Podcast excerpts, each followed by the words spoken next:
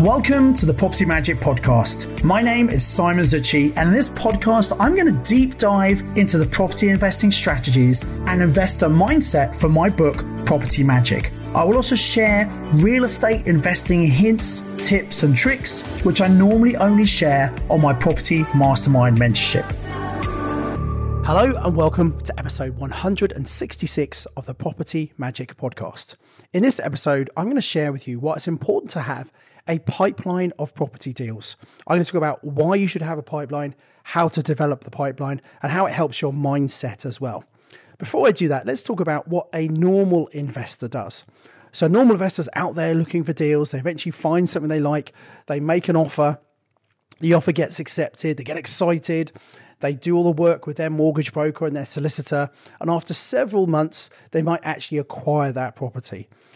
Now, that's in a perfect world. We know at the moment it takes months and months and months for a purchase transaction to go through. It's much quicker if you're doing a rent to rent or a purchase lease option, but still, it can take a while for the deal to go through. At any point, the seller could change their mind. At any point, the mortgage company, if you're buying, could say, Well, we're not going to lend to you. So, one in three sales fall through. And with high interest rates at the moment, we're seeing more and more deals than normal actually falling through. So, what this means is the average person, they might find a great potential deal, they get all excited about this, only months later down the line does that deal fall over and they're back to square one, they have nothing. And then it takes a bit of time to start looking for new deals and eventually find one and start the whole process again. Now, the biggest problem with this is that, first of all, it takes a long time. It's going to take a long time for you to build your property portfolio sufficient to replace your income if you're doing it in this very serial method. However, if you have a pipeline of deals, that means potential deals at different stages. Actually, it doesn't matter if a deal falls over because you've got another one waiting, ready to go. And that's also really good from a mindset and a psychological point of view, in that sometimes buyers become what we call motivated. They're so desperate to do a deal, they do a deal that may not be the best deal.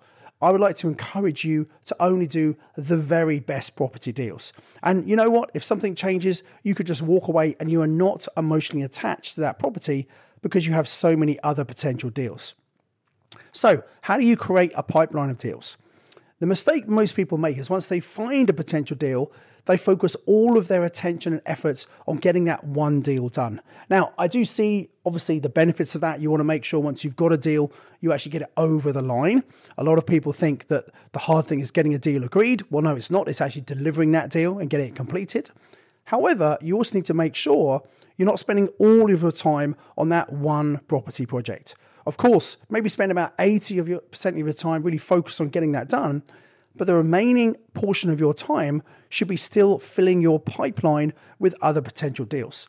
So there are lots of different stages at which a deal might be. You have the initial looking for deals, and there are ways of doing it. And in fact, next month I'm going to be covering uh, different types of software that you can use to speed up your deal acquisition.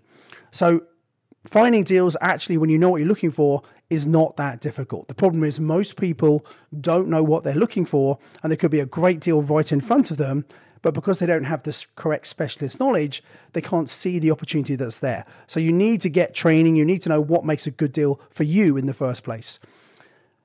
Then as well as looking for deals, you need to go to the next stage, which is speaking to either the estate agent or the owner of that property to really find out what's going on for that person. Remember, we teach you should always look for motivated sellers, and only maybe 5% of all sellers are truly motivated. So we want to deal with those truly motivated people so we can find their problem, solve their problem, and come up with an ethical win win. If you give the seller what they want, they're far more likely to give you what you want. Whether that's a reduced price or flexibility in terms, really doesn't matter. But you want to make sure you're solving their problem. So we want to be finding these motivated sellers. The next stage is having conversations with these people. Some people we can help, many people we cannot help. If we can't help them, we put it into the follow up box because at some point in the future, their circumstances or our circumstances might change and they become more and more motivated. And we talked about follow up in the last episode of 165 of the Property Magic podcast. Follow up is absolutely critical because most sellers are not that motivated right now, but they become more motivated with time. And most investors just don't bother to follow up. It's crazy, but it's one of the best things you can do to massively increase the number of deals you actually do. So, we've got some people in our follow up box. We want to keep in touch with them. Then we've got some people who we're negotiating with, where we're pretty close to a deal and we make offers. And remember, we don't really want the offer to be accepted.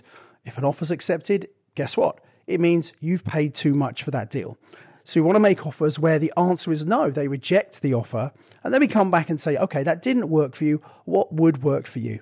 And often just a little bit of an increase actually gets to the point where they're happy and we're happy as well. So you've got some deals you're going to be in the negotiation stages. You've got some deals that are going to be in the situation where you're actually going to legals and you're getting all your mortgage paperwork done. And then some where you're actually completing on the property and handing it over to a letting agent to manage for you. So there's different stages at which you could have your property deal. Now, from a mindset point of view, a lot of people get very frustrated where potential deals fall over. And it might be after months and months of efforts and suddenly it falls over. Now, that's very frustrating. And many people decide to give up at that point, saying, Oh, I'm never going to find another deal, all this wasted time and effort.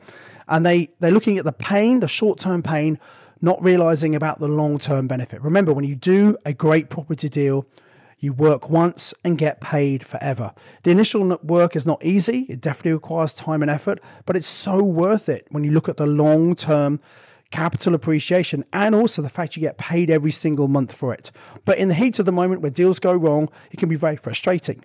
Unless, of course, you have lots of potential deals where actually it doesn't matter if a deal falls over because you've easily got another one to go to. This puts you in a much better negotiation situation with the owner as well because you don't become a motivated buyer because there are plenty of deals out there. Now, another concern people have, they say, well, yeah, but if I get all these great deals, um, you know, and, and, they're all they all turn into potential purchases, what do I do? I, I can't afford to buy all of them. Well, that's fine. You don't have to buy all of them. You can always stop the process at any time and decide not to buy, or you can cherry pick and keep the very best ones for yourself. And the ones you don't want, you can pass on to other people. Now, if you're selling deals to other people, you do need to be a compliant deal sourcer. I'm going to be talking about that over the next couple of months. Um, I think with the way the market is going at the moment, there are going to be lots and lots of opportunities out there. It's never been a better time for you to source deals. That means you get to keep the very best ones. The ones you don't want, you pass to other people, and you get paid a fee for that. The problem is, most deal sources, they really don't know what they're doing. There are some great ones out there, but also it's very easy to spend a lot of time with deal sources who are just amateurs and wasting everyone's time. So, again, you've got to recognize not everyone in the property world is the same. There are some people who do it professionally, many people who do not do it professionally, unfortunately. But if you create this pipeline of deals, you'll get to the situation where you'll probably have more deals than you actually want for yourself. Now, a lot of people who think about sourcing and selling deals to other people they get so focused on that, they sell every single deal they find. And I don't think that's a smart thing to do. You should be keeping the best deals. And even if you don't have your own funds, if it's a really good deal, especially if it's a very profitable one, there'll be lots of money for you to do a partnership with someone else. Someone else puts the money in, you do the work, and then you share the profits. You'll make a lot more money over the long term doing that than you will selling deals. Having said this, you might say, "Yeah, but I don't really want to sell deals to other people. I don't get involved in that." That's absolutely fine. You don't you don't have to do anything. You do whatever you want in your property investing. All I'm suggesting is if you have a pipeline of deals and if you follow up as I suggested in the last episode of the Property Magic podcast, you will be doing far more deals than the average investor. And one of the things that is a real shame, I see people, they start to get into property, they get excited about the potential, about the way they can replace their income. They start taking action. They start getting some traction. And then a deal falls over or something goes wrong and it kind of wipes them out. It puts them off property forever. And actually, that's such a shame because, as I said earlier in this podcast, investing in property is one of the best things you can do. It does take time, it does take effort. But I promise you from personal experience and the, the thousands of people we've helped over the years, It's one of the very best things you can do.